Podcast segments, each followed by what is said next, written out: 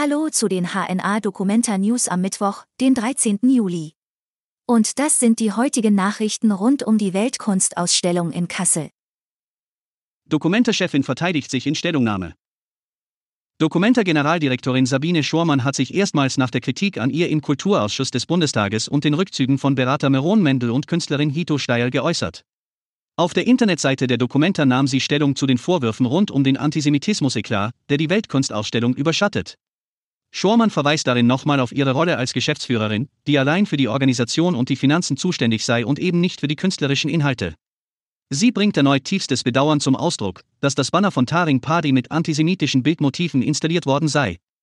In der Folge habe sie aber umgehend gehandelt, das Kunstwerk erst abdecken, schließlich entfernen lassen und weitere Schritte eingeleitet, um ähnliche Fälle auszuschließen.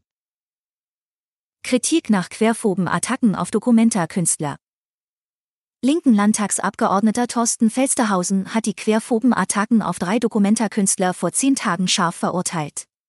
Die Polizei äußert sich ebenfalls zu einem der Vorfälle. Sie weist darauf hin, dass zum Hergang der Auseinandersetzung von beiden Parteien unterschiedliche Angaben gemacht worden seien.